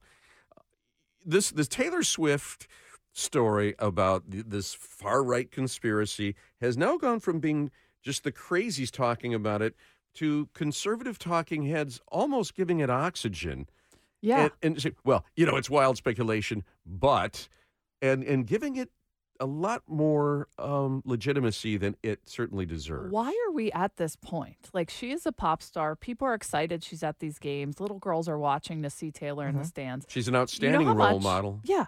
You know how much she's on during a broadcast? About 25 seconds. That's it. And Colin Cowherd went off on people who are bothered by all of this, saying it says more about you if you're bothered. We celebrate all these goofballs jumping on tables in Buffalo and cheese hats and men and men and Matthew McConaughey and Drake and Jack Nicholson, men and men and men and Eminem and it's cool and can I get a selfie and I can't believe I saw. And a young, attractive, beautiful, talented woman comes on for 25 seconds and you're bothered. And he says, What does that say about you? Why are you so bothered by this? She's not doing anything. Well, She's the- cheering on her boyfriend. And there's this this oh my God, she could she might endorse Joe Biden. Well, she might. She's a free I citizen. honestly, I think that's it to. because she has a And- lot of sway, Yes. and they fear that she's about to endorse Joe Biden, and they're trying to get ahead of it. She has a lot of followers. When she came out and said, hey, you know, you need to engage in our democratic process, here is the website for vote.org 35,000 hits Mhm. As soon as she posted that. So she does have incredible power. I would hope that she would exercise that responsibly. I don't know that she's going to make a lot of young voters fall in love with Joe Biden, quite frankly. Um, certainly, Nor Jim has she Clyburn in South Carolina hasn't had very much success. Nor has uh, she with said that. that's her. She's just Yeah. going to a football game, guys. Yeah, yeah. Uh, but uh, and let's face it, the, the same folks that were behind PizzaGate are the ones that are kind of generating this, and it, it is potentially dangerous because they Yeah. are feeding a craziness um, on some of these darker websites for a woman who's already been the victim of Oh, home invasion. You stalkers just, and just stuff, yeah. d- Google Taylor Swift home invasion, and you can see every creep in the world that they've arrested over Yeah. the past several years. And she was just the victim home. of AI explicit photos she had nothing to do with. She's been through a lot. She is not doing anything but going to a football game. Going Why are you football game, bothered? And also being an outstanding role model for our young women in terms of hard work, talent. Um, she was unjustly treated by management. She t- handled those matters Mm-hmm. quite, and she's a phenomenal businesswoman. Yeah. Um, she's not like Great Kim marketer. Kardashian. She's not dropping sex tapes to get famous. No. Right. Um, you know, let's support someone who has. Uh, And it's 25 and- seconds and of your life. Yeah, and defend What's her. so Wow. terrible about that? You're not missing a lot of the game, no. uh, or any of it, really. No, and yeah, it, you know, you know, and it also gives dads and, and young girls. It, it- we can talk about, about football, right? Yeah, that's exactly. What's not cool? I say kudos to Colin Cowherd. He took a great take. Yes, In my opinion. Thank you, Colin, and he he knows how to give it, doesn't he? Uh, when we come back, going to be talking about the uh, Detroit Free Press taking an unusual turn here when it comes to their comment section. Have you guys been on a comment section in the past? Oh yeah. You talk about few crazy. weeks? Yes. Well, yeah, It but I mean, personal. There's not a lot of incentive there to comment or make a reasonable comment because that's not a, really encouraged or appreciated. We'll talk about uh, the the extraordinary step the Free Press is taking next on JR Morning Morning at eight nineteen. So in 2021, the Free Press had an opinion piece why we're leaving comments on freep.com and they uh, acknowledged that they can become filled with spam and vitriol but they were keeping them at that time. But things have changed. Now the detroit free press says no comment. The newspaper says it will be removing the ability for readers to leave comments on its website following stories WJR senior news analyst Marie Osborne now joins us with details. So it's an about face, Marie. It sure is, Jamie. The Free Press says it'll remove its comments section from the website starting February 1st. The paper's editor, Nicole Avery Nichols, saying in a statement that while the paper believes in the importance of engagement with listeners, it's making the hard choice to move away from that space because of the time investment needed to monitor the comments to produce a safe and constructive dialogue. The statement went on to say that the comments section can be a benefit, but it can also quickly devolve when they are not managed. The paper tried engaging its reporters in this back and forth, but that took a lot of time away from their core duties, which, of course, is reporting the news. The Free Press, not alone in shutting down the comments section, Reuters, Chicago Sun-Times, Popular Science, the Philadelphia Inquirer, among many others that have all nixed public comment sections. One study find that found that very small percentage of readers actually leave comments, very small, less than 1%. And other research in the University of Florida showed that people who read ne- negative comments and then read the story, they often end up viewing the material in a negative light themselves. So the takeaway on that is that a few people could have a really big impact on how a story is viewed by a large group of readers. So Nichols said readers can still engage with reporters and uh, and the paper on social media platforms, and of course the old-fashioned way uh, with a letter to the editor. And on that point, guys, uh, Nancy Kaffer, the editorial page writer for the Free Press, writes on social media that online comments are the Razr V1 hip hugger flare pants of communicating with your newspaper. she says letters to the editor, time honored, road tested, a classic for a reason. Yeah. And she invites listeners to get to uh, just write a letter to the editor. You can do it online, by the way. You don't have to use it by snail mail. So, Marie, you know, a lot of the folks who comment uh, are usually a lot of times the same people who, who comment all the time. And then, depending on what your uh, take is on a particular story, it, it gets personal, and it's either they, they start using politics to either a, a liberal or you're a MAGA or, you know, and then it goes kind of down the drain after that. Immediately, it seems. You know, I like looking at the comments section for a couple of different reasons. First of all, it kind of gives you a sense of how people feel about a certain story. You know, if, if you really, if people quote unquote behave themselves on the comment section, you can get a real idea of how the public feels about certain stories. Um, so it's kind of sad that it's devolved into this, that we can't have it anymore, but it gets personal so quickly. People are labeled and it gets it just gets ugly too fast instead of saying well bob i i don't agree with that but here's how i feel about Mhm. it it's Yeah. not like that at all The sad thing is, if there was ever a time where we needed meaningful, thoughtful dialogue on the issues of the day, it's now.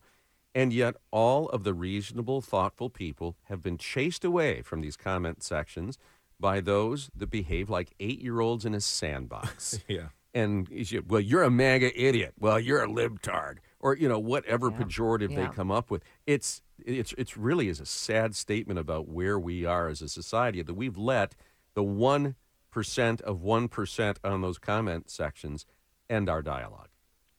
Yeah, and and the thing is that um, the the healthy dialogue is extremely important, of course, but also I think people hide behind the fact that they're unidentifiable online. They hide behind the keyboard, Mhm. and I wonder if it's because of that. Um, I've often told the story that on social media I belong to some innocuous groups like a knitting group, a cake making group, a reading group, and the, all of those have had to post warnings from the administrators saying you can't be political on this site. Just talk about knitting. Don't don't be. Pol-. and isn't that crazy that people want to go on a knitting? uh group or, or a cake. There's one that I found. It's a pound cake uh, group where you know you share recipes and so on. They had to write that from now on. Everything has to be has to go through the administrator. They just won't allow posts anymore because of this. Because people are not nice.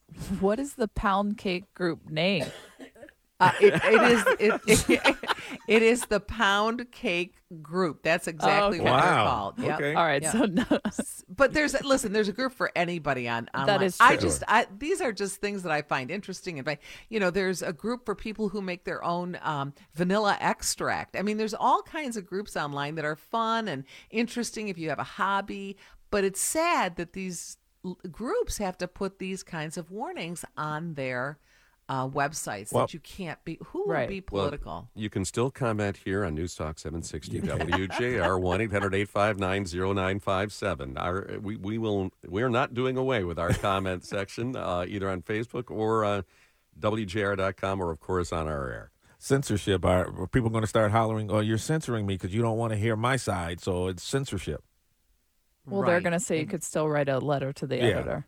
Yeah. Yeah. yeah, and and you can engage like Nancy Kaffer has a um her own uh, Facebook uh, account and so on. She she's elsewhere on social media as well, so you can just comment on her stories there. So it, it, that's okay. It's Yeah. just that this particular thing has gotten uh, on the newspaper Hateful. side. It's just and, it- gotten, and it yeah, takes up too much time. It takes up Yeah. takes up so much time to try to make it. But you it- know, it, used to be a great tool because I mean I would use it when I was at four on Click On because you could go on there if someone took issue with your story, you could say, well, here is why we did the story the way That's we right. did, and here's who we talked to, and here's the background on that. Because sometimes you don't have time in a 90 second story to fill in all those blanks and give that kind of context. Mhm.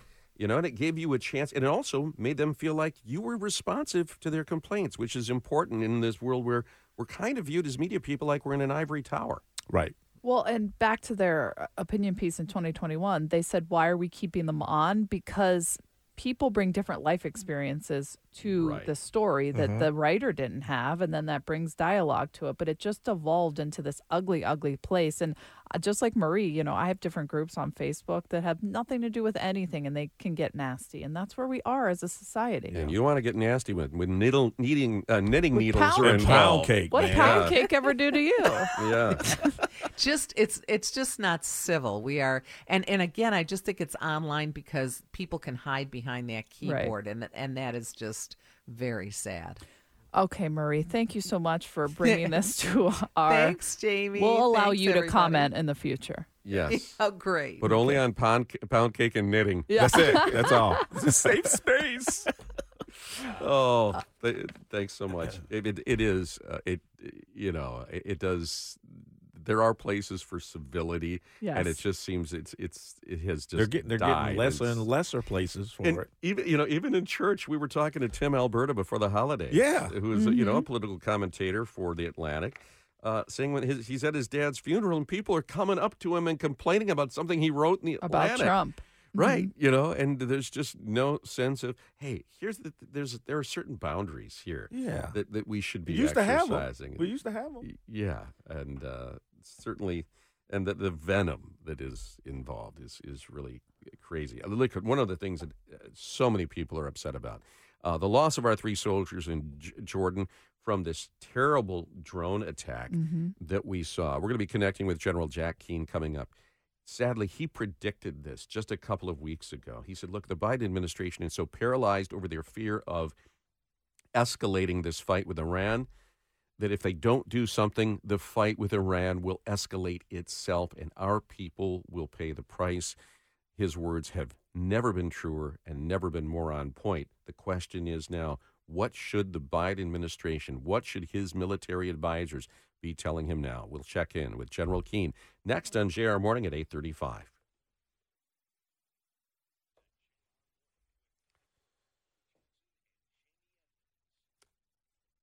Iranian backed militias took the lives of three brave American soldiers uh, in an attack in Jordan. Sergeant William Rivers, Specialist Kennedy Sanders, and Specialist Breonna Moffett all lost their lives in a drone attack that was completely foreseeable. Uh, that these uh, Iranian backed militias had not been ter- deterred by any form of retaliation that the Biden administration had been offering up. So, where does that leave us now? How do we make it stop? Who better to talk about than the man that more or less predicted this outcome? Sadly, uh, two to three weeks ago, retired four star General Jack Keane, chairman of the Institute for the Study of War and Fox News senior strategic analyst. General, good morning. Yeah, good morning. Delighted to be here. I hate it when you're right, General, but you said that the, the Biden administration was so paralyzed by their fear of escalating this war with Iran and its proxies that it failed to effectively retaliate. So if you were giving advice in the Oval Office today, what do you what would you tell the president would be a meaningful response that could help end this? Yeah, I, I would tell him that what we have to focus on is not the fear of Iranian provocation, uh, not the fear of Iranian escalation. We have to focus on just what you said. What will it take to stop it?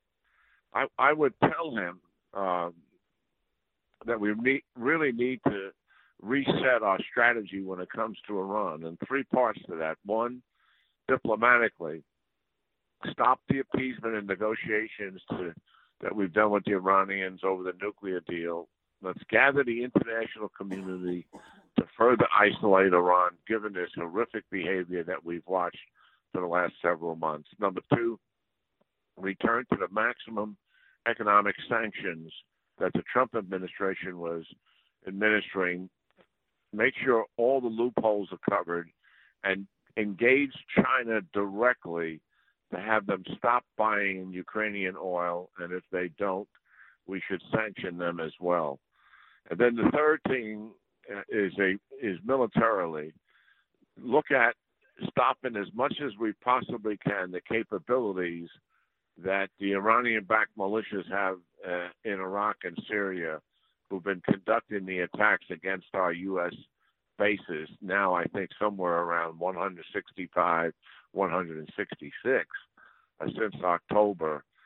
But also recognize that Iran is driving all of this, and as a result of that, then you have to deal with them. And I would focus a military action against the IRGC for our audience to understand. That is the organization inside Iran that arms, uh, funds, and trains these militias. That's the Hezbollah, the Houthis, and the Iranian-backed militias in Iraq and, and Syria, and and also as well uh, Hamas and the Palestinian Islamic Jihad.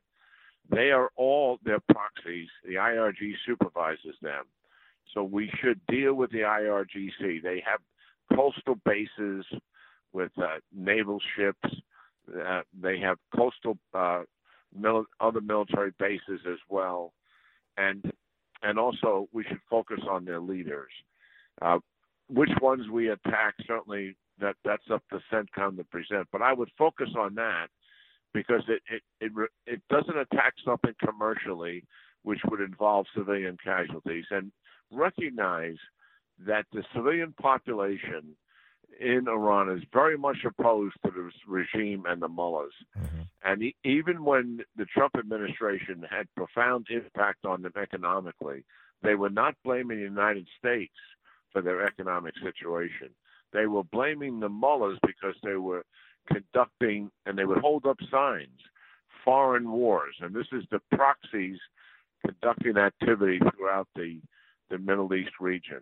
So that that would be my my recommendation, and, and try to do it in a sustained way, not not try to do it, you know, in in terms of military action in one night, and and make certain that it's comprehensive enough, really, to get their message.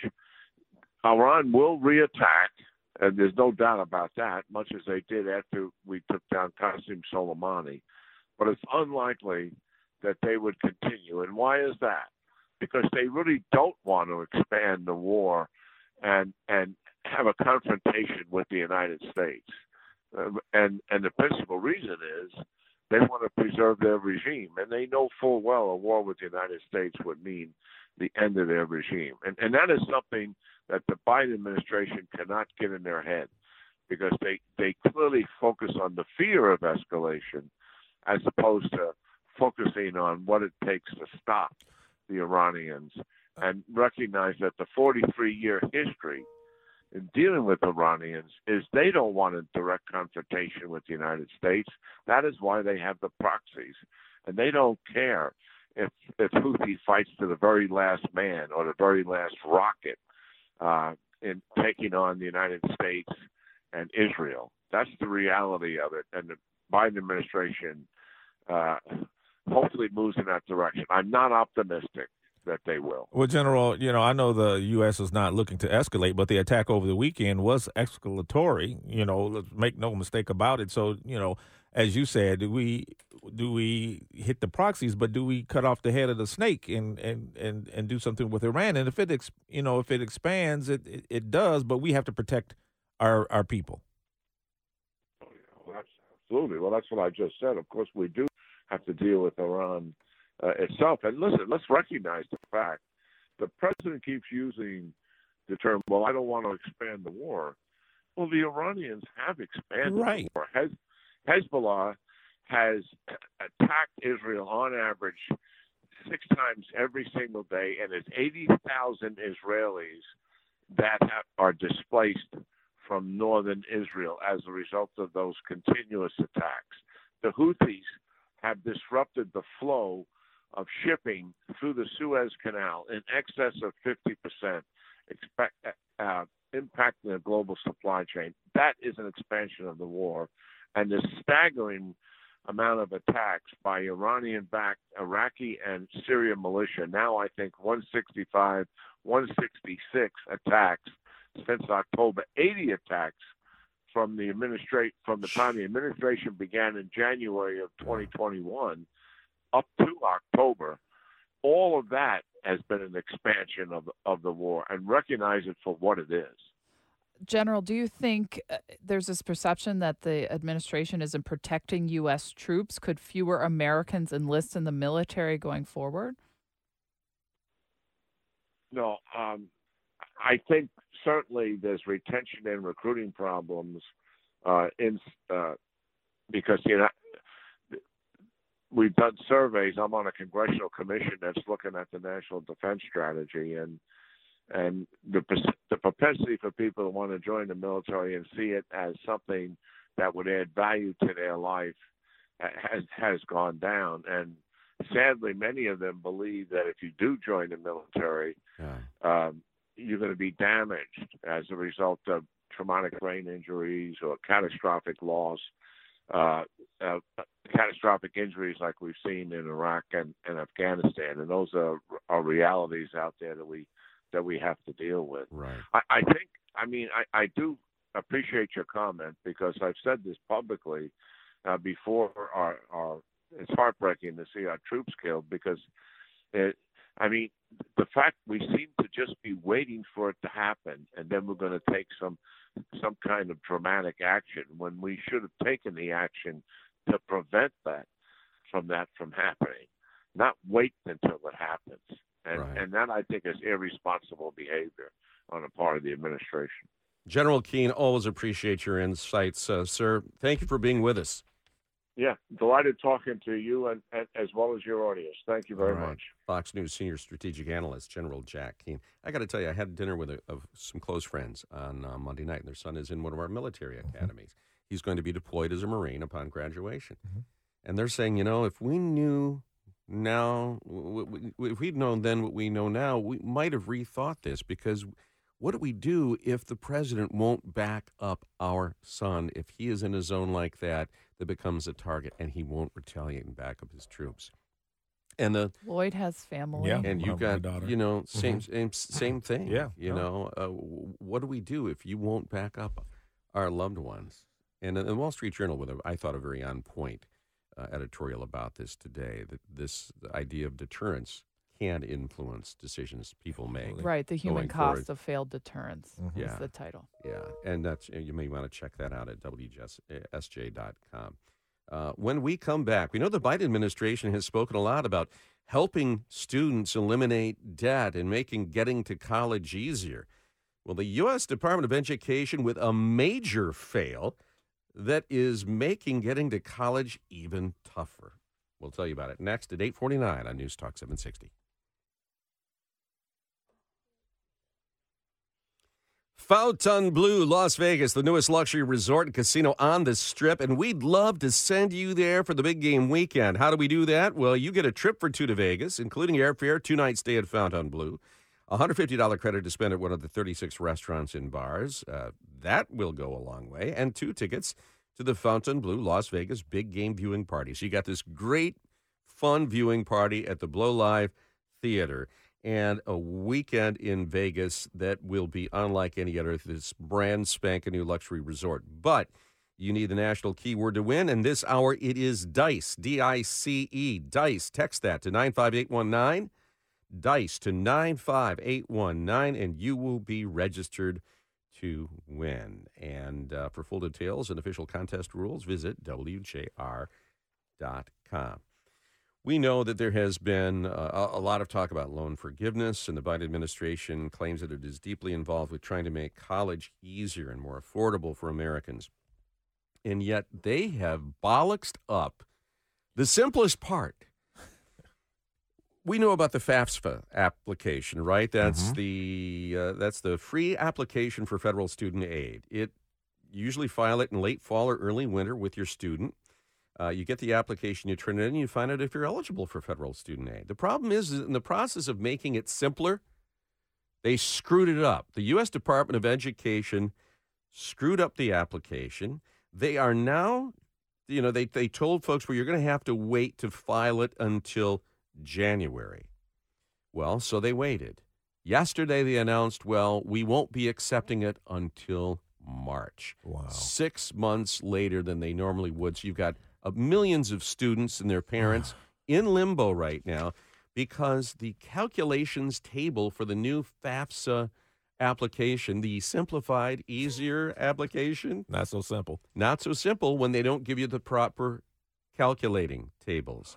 So instead, you're going to have to wait for the fix on that for early March, and and universities are saying we we need this information. This is a data collection time when we can tell students what their affordability is going to be and whether or not we can accept them and what we can offer them. Absolutely could not come at a worse time. This this announcement yesterday, and this is the I mean. It is the very day that the, the universities were expecting to start accepting this stuff. They're told, no, you're going to have to wait until early March. And there's no guarantee that it's going to be ready then. It's just unacceptable, really. It It's is just Such a, a, a tense time too when you're trying to figure It out where you can go, what can you afford, where you know. It's an anxiety inducing process anyway, because the FAFSA application wasn't easy. You have to disclose a ton of stuff on it. uh, and very personal Mhm. financial uh, stuff. And uh, Justin Draeger is the president of the National Association of Student Financial Aid Administrators, the people that kind of help navigate this process. And they say on the very day that schools were expecting FAFSA applicant information, they were instead notified by the U.S. Department of Education that they shouldn't expect to receive that data until March at the earliest. It threatens to harm the very students and families that federal student aid is intended to help. The gang that can't seem to shoot straight on a lot of stuff has now let parents and their kids down at, at a critical time in their lives when a lot of them are, you know, trying to reorient after the pandemic Right. and, and lay out their future. Um, and we're all here in the state of Michigan trying to encourage more kids to go to four year institutions, and affordability is one of the key factors that they, they must navigate. And they are in um, really, really, uh, as I said, couldn't come at a worse time. Paul is in Troy. And Paul, you're saying that this is not true? You dispute what NBC's reporting? No, no, no. Uh, Oh, okay. Just a quick, uh, quick clarification. So, um, I'm the founding partner of Bridgewise College Planning. We help families with FAFSAs. We've already filled in FAFSAs for helping a number of families this year. So, it's not that they can't fill it in; it's that the forms won't be submitted over to the schools until March. Right. So it's, but it still delays the process and the answer, right? Yeah, so the, the financial aid award offers, the issue that we're going to run into is the schools don't have a connection to the FAFSA yet. And that's going to be the, the biggest issue is um, there's, you know, some 6,000 schools across the country that don't have access to the data they need to make offers of financial aid to these individual families. So if they're not going to make that connection until March, they're going to have issues getting decision day done by April 1st because what if there was an error? What if there's a, a negotiation process that we do on behalf of families that needs to happen to make sure the financial aid is correct and, and the families get every dollar they deserve? Mm-hmm. There needs to be time to work between the different universities and give these students and families uh, enough time to make a good decision. So Right. There's no time for appeal here, is there? Absolutely not, and that that's going to be one of the big issues. So I suspect, uh, and we'll see what the individual universities end up doing, but they're going to do something similar, I would guess, to what they did in the first year of COVID. When COVID first hit, they extended those um, acceptance deadlines instead of a decision day being on April 1st. They delayed it a, a number of months at, at many universities. So Yeah. we don't think all universities will do that. Some are a little stuffy and they want to stick to their own process.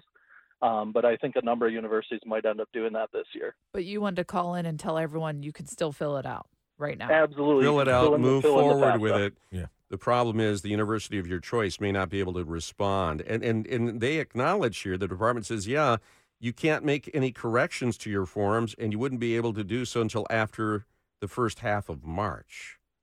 Yeah, and we've had families we've ran into that where um, they they just found our company and we found errors on what they filled in, and there's really nothing we can do about it. But um, until they they send it over to the universities. Right. 3.1 million FAFSA forms have been successfully submitted. The problem is they can't be successfully analyzed or uh, processed. Yeah, so they made a major error on how they calculate inflation um, in the, the formulas, and that's really what, what the issue is here. And they they have to change the whole formula of how everything's being calculated. So that's going to affect who gets the Pell Grant. The good news is more people are going to get more Pell Grant, more people are going to get additional financial aid from the universities because they made this change. But it's ridiculous. The, the the law was passed in December of 2020. It's not like they didn't have enough time to work on this. Well, and the irony is this was supposed to make things simpler, and Right. instead it's made it, it, it much more difficult. Well, with dual factor authentication, everything you have to do to get an FSA ID, um, they everything about the process they've made more difficult. Other than there's a few less questions on the form, but there's still over a hundred lines you have to fill in. Paul, what's the name of your company again? Uh, Bridgewise College Planning. We're in Troy, Michigan. Um, we do have some upcoming virtual workshops. If you go to our website um, or search Google for Bridgewise College Planning, um, we love to help local families. Boy, it sounds like you. a service that a lot of folks could lean on. Thanks for uh, calling given, in. given this news, and yeah, thanks for helping to clarify this. We appreciate it. Yep, love to help. All right, uh, that's what we try to do here every day from six to nine. We'll see you tomorrow. All talk is next.